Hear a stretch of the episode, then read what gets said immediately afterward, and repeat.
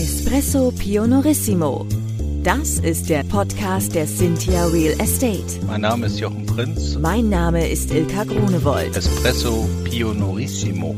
Belebend bahnbrechender Pioniergeist in knackiger Form. Espresso Pionorissimo. Freuen Sie sich auf neue Perspektiven, innovative Ideen und jede Menge interessante Gespräche. Espresso Pionorissimo.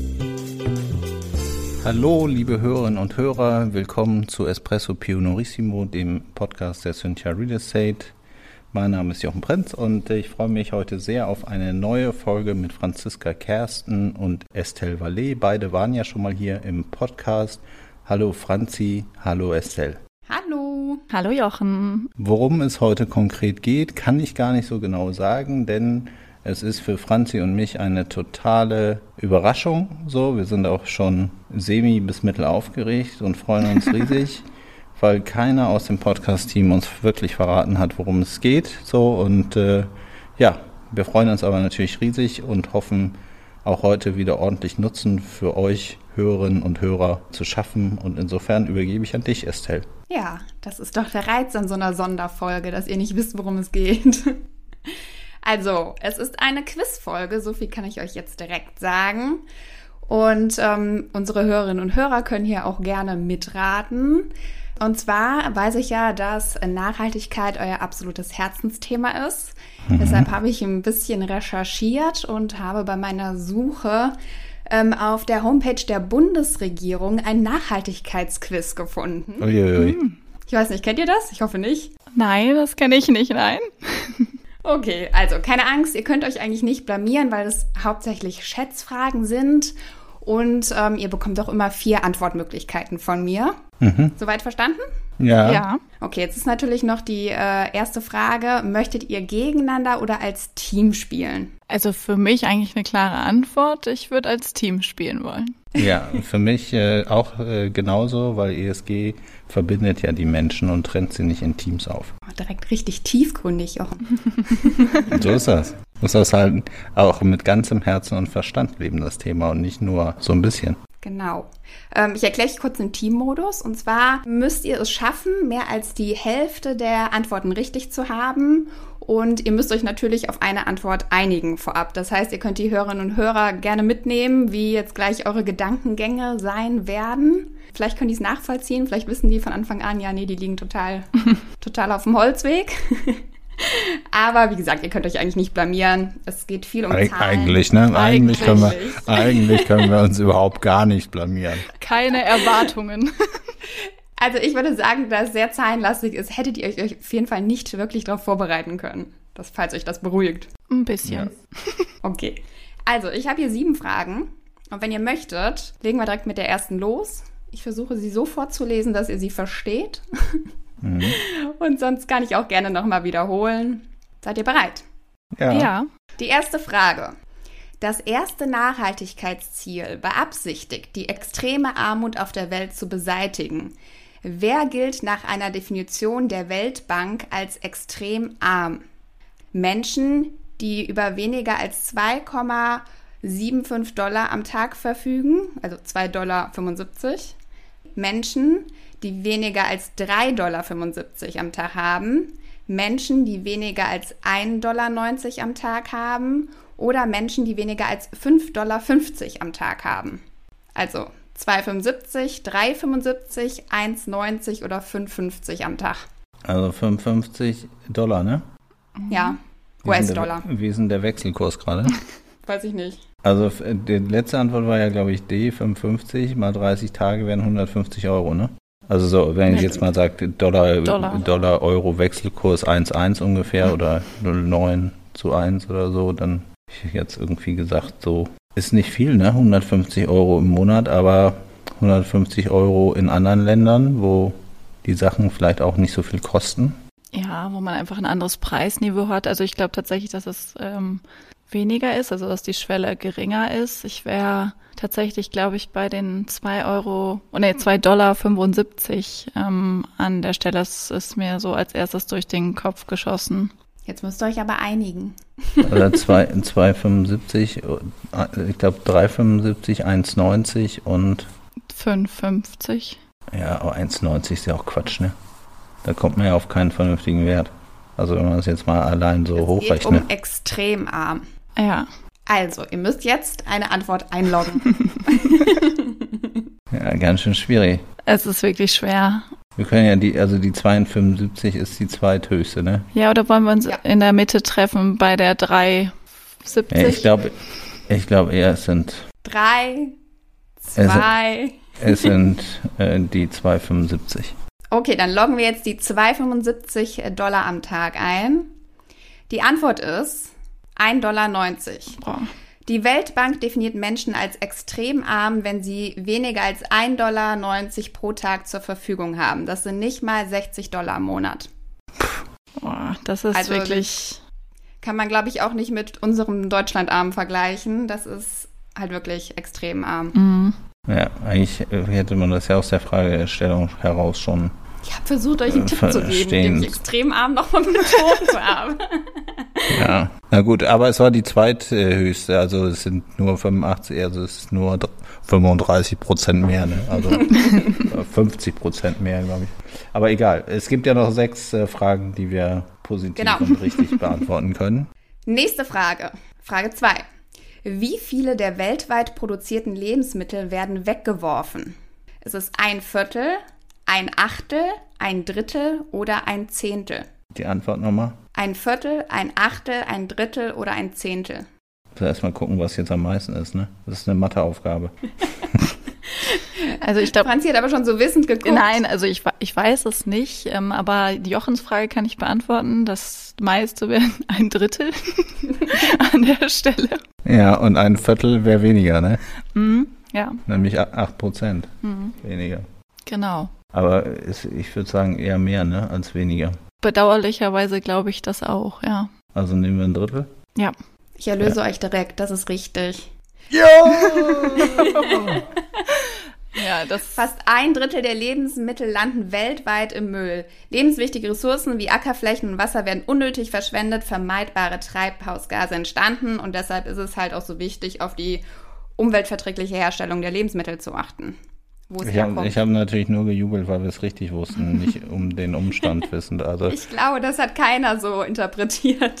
wir haben hier genau richtig reagiert. Franzi betroffen und ich mich gefreut, dass wir die richtige Antwort hatten. genau Also so. insofern, ich muss das ja nochmal schnell erklären. Dann gehen wir zur dritten Frage. Seid ihr bereit? Ja, Ja. jetzt auf jeden Fall. Jetzt sind wir Ist angefixt. ja 50-50, ne? Einmal Blut geleckt, die richtige Antwort. Dritte Frage. Wie viel Prozent der einheimischen Tierarten in Deutschland sind vom Aussterben bedroht? Etwa 8 Prozent? Etwa 20? Rund 35 Prozent oder rund 60 Prozent? Einheimische Tierarten in Deutschland vom Aussterben bedroht. Über welchen Zeitraum denn? Da gibt es auch immer so eine Liste. Jetzt gerade wahrscheinlich akut, Ja. genau. Also wenn man sich jetzt wahrscheinlich nicht bemüht, die Lebensräume für diese Tiere aufrecht zu erhalten, dann gelten die als vom Aussterben bedroht. Ja. Ja. Also ich glaube, 60 Prozent ist zu viel und 20 und 8 zu wenig. Deswegen wäre ich jetzt bei 35. 35 ein Drittel, ne?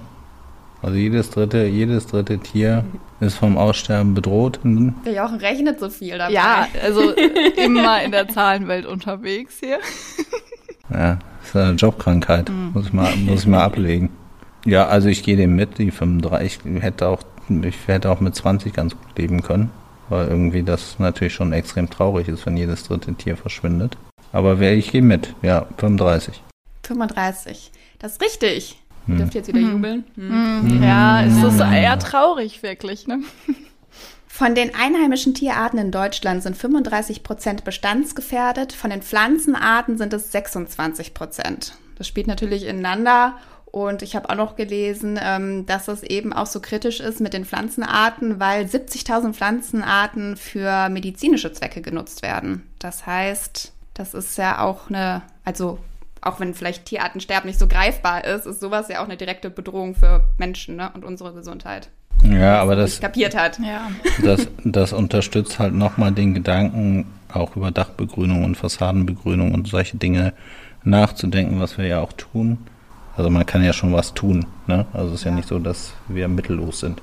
Vor allem ist ja gerade Begrünung auch von Privatimmobilien, das ist ja eigentlich was ziemlich Einfaches, was noch relativ im Kostenrahmen ist, ne? Es geht ja einfach darum, dass man die Ökosysteme so gut es geht erhält und dass wir, wenn möglich, neue Ökosysteme schaffen, um genau eben diese Lebensarten zu schützen, die genau diese Ökosysteme benötigen. Und das ist wirklich mit Kleinstmaßnahmen, wie du Estelle gerade schon gesagt hast, eben möglich, dass man einfach neue Lebensräume schafft und das aufrecht erhält. Und dann sieht es auch einfach noch viel cooler aus. Also, also neben, neben den Ja. Lebensräumen sieht es halt auch noch schön aus. Ja. Gut, nächste Frage. Ähm, was ist die größte Trinkwasserressource in Deutschland? A. Flüsse, B. der Bodensee, C. die Nordsee oder D. das Grundwasser? Ich hätte jetzt spontan das Grundwasser gesagt, weil die Nordsee ist ja salzig. Das kann ja nicht Trinkwasserdepot sein, oder? Ja. Also das kann ich mir auch nicht vorstellen, dass es die Nordsee ist. Können wir, glaube ich, schon mal ausschließen. Der Bodensee, pff, der ist schon groß, aber der gehört uns ja auch nicht alleine. Was, was hatten wir noch? Grundwasser hattest du eben schon als Favoriten genannt und Und Flüsse. Flüsse. Mm. Das sind die Flüsse, also das Grundwasser ist doch, ist doch höher als so ein Fluss, oder? Wie meinst du höher als ein Fluss? Also es ist nicht so tief. Also wenn ich in die Erde buddle, bin ich doch schneller beim Grundwasser. Als bei einem Fluss, der an der Oberfläche Als am Fluss. zu sehen ist. Ach, du meinst, der Fluss ist nicht so tief wie die Grundwasserpfütze unter der Hätte Erde. ich jetzt gesagt. Ach so. Aber kein, ist eine gewagte Theorie. Ich bin jetzt kein Geologe. Also ich glaube, die meist, also Wassergewinnung erfolgt ja schon an Flussquellen. Also man kann ja so ein bisschen Flüsse vielleicht weiterdenken, dass die ja immer eine Quelle haben. Ja, stimmt. Es gibt Quellwasser, ne? Ja. Weiß nicht, ob das hier extra aufgeführt wäre. Hm. Also Quellwasserfluss ist es dann ja wahrscheinlich nicht, Estelle. Man kann mit dir verhandeln und beantworten. Ne?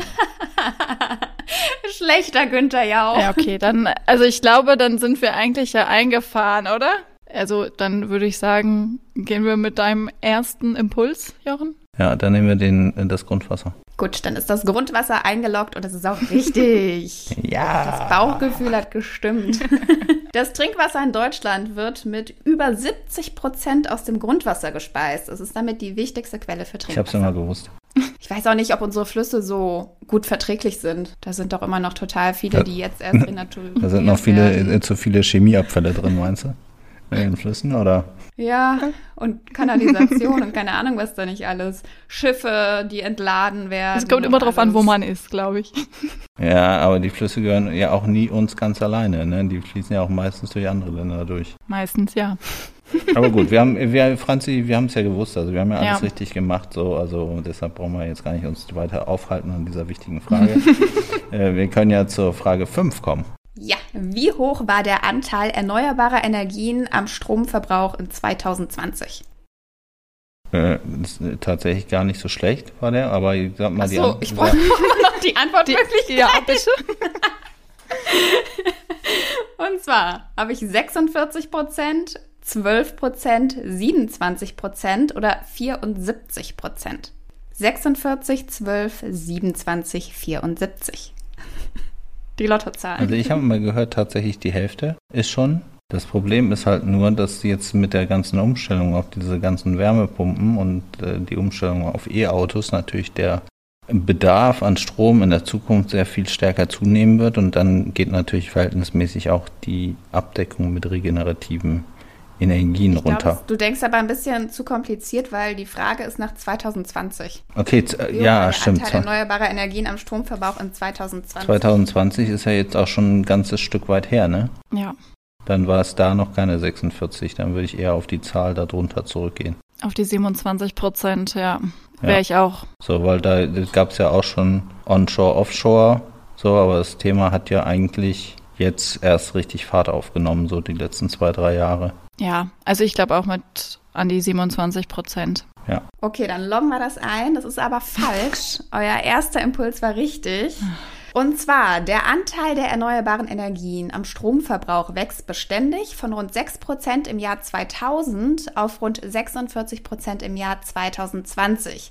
Damit wurde die Zielmarke von 35% für das Jahr 2020 vorzeitig deutlich übertroffen. Ja. Kann sein, also kann sein, dass es jetzt noch mehr sind, aber wie gesagt, ich glaube, wenn jeder mit dem E-Auto durch die Gegend fährt, so und keine Verbrenner mehr äh, gefahren werden oder vielleicht der Anteil der Verbrenner auf, weiß ich nicht, 30 Prozent sinkt oder so oder 50 Prozent sinkt, dann hast du da schon mal sehr viel mehr Strombedarf so und äh, wenn du eben alles mit Elektrizität antreiben musst und jetzt nicht sozusagen bei den Wasserstoffthemen irgendwie weiterkommst, dann wirst du halt auch für die Wärmepumpen sehr viel mehr Strom brauchen so und dann reicht die Erzeugung nicht aus. Also da muss halt ist halt schon auch, wir haben ja in den letzten Podcasts auch immer mal darüber gesprochen und da muss ja dann noch extrem was passieren, vor allem in den Wintermonaten, wenn keine Sonne scheint. Ne? So, da hast du ja nur noch die Windräder. Und das ist ja auch jetzt gerade in der aktuellen Diskussion, was machen wir bei Flaute und bei Dunkelheit. Ne? Da haben wir keinen Strom, mhm. der produziert wird. Und jetzt gibt es die große Diskussion mit den Kernkraftwerken. Und ich persönlich hätte gerne eine Alternative zu den Kernkraftwerken. Würde man sich auf jeden Fall sicherer fühlen und hätte den ganzen Driss nicht, der überbleibt. Also ich hätte auch, will auch keine, also zu Hause führe ich da wilde Diskussionen. Meine Frau sagt dann, äh, ja toll, aber die Kohlekraftwerke, die willst du haben, so, aber die Kernkraft nicht. Und dann sage ich, nee, ich will auch die Kohlekraftwerke nicht haben, aber äh, wir sind halt noch nicht so weit. So, aber das ist, das ist ja, also es ist schade, dass es halt noch irgendwie nichts, nichts richtiges, äh, Gutes so als weiteres Stromerzeugungsthema gibt, was eben nochmal anders funktioniert als Sonne und Wind. Wo wir schon mal beim Thema Energie sind, die sechste Frage würde sich da ganz gut einreihen. Wollt ihr weitermachen? Ja. Gerne. Wie viel Prozent Treibhausgasemissionen möchte die Bundesregierung bis 2030 gegenüber 1990 einsparen? Sind es 70 Prozent, 65 Prozent, 25 Prozent oder 35 Prozent? Was möchten die einsparen? Treibhausgasemissionen gegenüber 1990 bis 2030. Innerhalb von 40 Jahren? Ja. Also 40 Jahre, da setzt man sich ja schon ambitionistische Ziele, oder? Da würde ich ja. sagen, die 25 und das kleine Ziel kann man eigentlich vergessen. Ja, würde ich auch rausstreichen. 65 und 70 liegen natürlich auch nah beieinander. Also wenn Sie die Antworten selber vor, die Antworten hast du jetzt nicht vorgegeben, sondern die Bundesregierung, ne? Ja, ja, die sind von der Homepage vorgegeben. Also, die wollen ja auch ein bisschen Werbung für sich machen, da werden sie schon an die Extremgrenzen gehen. Wie taktisch du überlegst. Ja, ich bin aber tatsächlich, also für meinen, ich bin bei 65 Prozent. Ich glaube. Also war tatsächlich auch mein erster Impuls so vom Gefühl her, als ich die Zahl gehört habe, wie gesagt, 65 hört sich schön an. Ja, sehr schöne Zahl. Also ich hatte zwar die Frage nicht verstanden, aber die 65 hört sich irgendwie schön an. Also gehen wir nach deinem Bauch und nach deinem Schönheitsgefühl. Ja, ja, ja, genau. Der erste das Impuls ich gut. Ja, ist immer der richtige. So machen wir es. Ja. Ist auch richtig. Die Bundesregierung hat sich zum Ziel gesetzt, die Dra Treibhausgasemissionen in Deutschland bis zum Jahr 2030 um 65 Prozent zu reduzieren.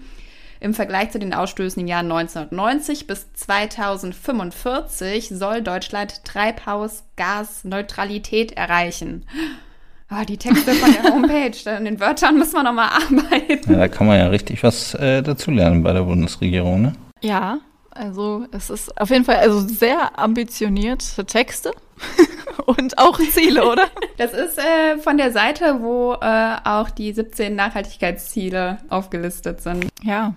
Okay, dann sind wir jetzt schon bei der letzten Frage. Ich muss sagen, ich habe nicht ganz mitgezählt, wie viel ihr richtig hattet bis jetzt. Das müssen wir gleich nochmal schauen. Also ich glaube, wir hatten vier richtig und zwei falsch. Das glaube ich auch, ja. Aber knapp, also die eine war halb richtig eigentlich. Also, Also- eigentlich haben wir viereinhalb richtig. Viereinhalb. Ja. Also ihr könnt jetzt eigentlich auch nur noch gewinnen, ne? Mit der letzten Frage. Die Nummer sieben. Welches Umweltsiegel ist das älteste und bekannteste Deutschlands? Das PEFC-Siegel, das Grünstamm-Siegel, der Blaue Engel oder das Bioland-Siegel? Kennt ihr alle? Das mit dem blauen Engel kenne ich und das Bioland-Siegel. Mhm. Aber ich, ich würde auf jeden Fall sagen, dass das Bioland-Siegel eines der jüngeren ist. Franzi, was meinst du? Ja, also mein, mein erster Impuls war äh, der blaue Engel, dass es das älteste ist. Also das, aber ich habe ehrlicherweise, ich weiß es nicht, kann es nicht sicher beantworten. Das ist einfach auch nur ein Gefühl. Ich, äh, tatsächlich habe ich das, also die anderen zwei kenne ich nicht. Oder sagen mir jetzt gar nicht, könnte Mhm. ich auch nicht beschreiben, wie diese Siegel aussehen. So, vielleicht kenne ich sie, wenn ich sie dann gezeigt bekäme. Aber ich habe beim blauen Engel auch tatsächlich dieses Gefühl gehabt. So wie bei der 65. Dieses Gefühl. Dieses Das Gefühl, Gefühl, bei, genau. der, fün- bei der 65. So und das war hat sich irgendwie richtig angefühlt. Vor allem ist ja auch dieser blaue Engel, ist ja mehr so ein richtiger Verband, also so ein, also so ein Umweltverbandssiegel, so und das Bioland, ich weiß nicht, ist Bioland nicht einfach ein Siegel von mehreren Unternehmern, die sozusagen ihre Produkte unter dem Bioland-Siegel im in so einem Unternehmerverband sozusagen dann verkaufen. Also ich hätte jetzt mal auch eher Blauer Engel gesagt. Also wollt ihr das nehmen? Ich weiß nicht, wollen wir Blauer Engel nehmen? Oder kannst du bei Estelle irgendwas rauslesen aus den Augen? Also ich Reiße weiß. meine Augen auf. Okay, also wir sollten noch mal kurz drüber nachdenken. das ist gar nicht gemeint. Nein, ich würde, also ich glaube, wir können beim blauen Engel bleiben. Ja, das glaube ich auch. Wusstet ihr, dass der blaue Engel auch eine Kneipe in Krefeld ist? Hat das, was, ich hat das was jetzt mit der Antwort zu tun? Nein, wollte ich euch nur mal erzählen. Kann Ja. man sehr gut essen und auch trinken, falls jemand möchte. Ja, dann müssen wir da mal hin. Ja. Also, äh, der blaue Engel ist richtig. Ja! Das Umweltzeichen. Glückwunsch. Das Umweltzeichen Blauer Engel ist die älteste umweltschutzbezogene Kennzeichnung für Produkte und Dienstleistungen. Sie wurde 1977 auf Initiative des Bundesinnenministers und durch den Beschluss der Umweltminister des Bundes und der Länder ins Leben gerufen. Und das Bioland-Siegel, von wem wurde das ins Leben gerufen? Ich glaube, das ist so von Landwirten, oder? Selber. Ja, eben, Die von- gesagt haben, wir brauchen irgendwas, womit wir das nachmessen können. Und das PEFC-Siegel ist meiner Meinung nach so ein Papier, nachhaltige Papiergeschichten, oder? So wie nachhaltiger Fischfang und sowas. Ich glaube. Puh, ich, ich bin überfragt. Kann Müsste sein. man jetzt, könnten wir natürlich an unsere Hörerinnen und Hörer mal weitergeben, dass sie das mal äh, recherchieren für uns Und uns und, vielleicht hier unten reinschreiben oder uns eine Nachricht schreiben oder unter unseren, unseren Social Media Posts uns Ja. beantworten, was das alles für Siegel sind, wann die entstanden sind. So, damit wir und, nicht googeln müssen. und dann können, Genau. dann, können wir, dann können wir so sozusagen im Nachhinein noch darüber diskutieren. Oder die Verbände, äh, äh, es gibt einen Aufschrei bei den Verbänden, die dann sagen, was, ihr kennt uns Wieso nicht. wisst ihr genau? Wieso kennt wisst ihr das nicht? Ja, viel, viel interessanter war ja tatsächlich mal zu wissen, wie transparent die tatsächlich sind und wie aussagekräftig. Also bei so Nachhaltigkeitssiegeln ist das ja immer so ein bisschen die Frage tatsächlich, was dahinter steckt und ähm, das ist ganz spannend. Das stimmt. Ob das mehr so Marketing, so ein Marketing-Qualitätssiegel ist, ne? Oder ob die Oder ob da jemand von außen drauf guckt. Ja, also von draußen, äh, außen drauf gucken, äh, tut glaube ich immer jemand, sonst hast du keine Akkreditierung Wenn das und so ein so. geschmierter Kumpel von einem Kumpel ist. Ja, aber dann, nee, das glaube ich jetzt ja nicht, dass die Bundesregierung da solche, solche, das werden schon, das werden schon ordentliche Zertifizierer sein, aber es kommt halt drauf an, also ist ja wie, wie so ein Qualitätssiegel, ne? Also du kannst ja jeden Müll in dein Handbuch reinschreiben. So, wenn du das so lebst und damit erfolgreich bist, dann ist ja, kriegst du ja nachher äh, ein, ein Zertifikat dafür, ne? So muss halt die Normen einhalten. Das heißt nicht, dass das irgendwas Gutes ist und die, du weißt halt nicht, was dahinter steckt. Aber ich glaube mal beim Blauen Engel und wenn es vom Bundesministerium getrieben ist, dann wird da schon vernünftiges, werden da schon vernünftige Gedankenansätze und Messkriterien enthalten sein. Ich glaube, sonst hätte es auch seit 1977 schon mal einen Skandal damit gegeben. Ja, Oder? bestimmt. Die Wahrscheinlichkeit ist ziemlich hoch in all den Jahren. Das stimmt, ja. Dass da mal irgendwas aufgeflogen wäre. Ja. Na gut, dann gratuliere ich euch zu eurem Sieg. Ihr habt die Teamleistung des Nachhaltigkeitsquiz bei Espresso Bionorissimo bestanden. Okay, also wir haben den großen Espresso ja, es Pionorissimo, gibt leider keinen Preis, Pionorissimo aber Nachhaltigkeitspokal gewonnen. ich hoffe, es hat euch Spaß gemacht Ja, Auf jeden Fall. und ihr habt was gelernt. Auch, ja. Ein paar Zahlen. 1,90 Dollar. Ich frage euch dann ab beim nächsten Mal. Ja, kommen dann nochmal die gleichen Fragen. genau. Dann brauchen wir aber 100% Trefferquote. Schön wäre jetzt, wenn die Aufnahme nicht geklappt hat und wir dann das nochmal aufnehmen. Außer du hättest noch ein paar Ersatzfragen für uns dann. Bonusfragen. Nee, wir sind jetzt auch schon in unserer Zeit angekommen, Jochen. Okay. Mehr hätten es gar nicht sein dürfen. Sehr gut. Äh, Das heißt, äh, wir machen eine Schlussmoderation und wie sieht's denn aus? Möchtest du, liebe Estelle, heute wieder bis ganz bald sagen? Ja. Okay, dann äh, vielen Dank, Franzi, und äh, vielen Dank, Estelle. Es war wirklich ein sehr schönes Quiz, was wir hier heute hatten. Und ich hoffe, liebe Hörerinnen und Hörer, ihr hattet auch Spaß, habt einiges Neues erfahren, wie das so ist mit der Nachhaltigkeit. Und ähm, ich hoffe, es geht euch gut und ich gebe die Schlussworte heute an Estelle. Ja, liebe Hörerinnen und Hörer, ich sage bis ganz bald. Wie hat es Ihnen gefallen? Haben Sie Fragen, Kritik oder Anregungen zu unserem Podcast? Dann freuen wir uns auf Ihr Feedback. Schicken Sie uns einfach eine E-Mail an podcast.cynthia.de Espresso Pionorissimo Weitere Infos finden Sie entweder in unseren Show Notes oder auf www.cynthia.de slash podcast. Bis bald!